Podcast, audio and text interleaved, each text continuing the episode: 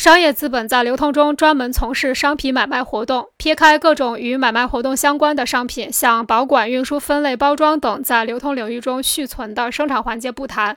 仅就其真正为卖而买的职能而言商业资本既不创造价值也不创造剩余价值它仅对商品价值与剩余价值的实现起中介作用。在流通领域内作为单纯商品买卖活动的商业资本也和产业资本相同都是为了赢取剩余价值。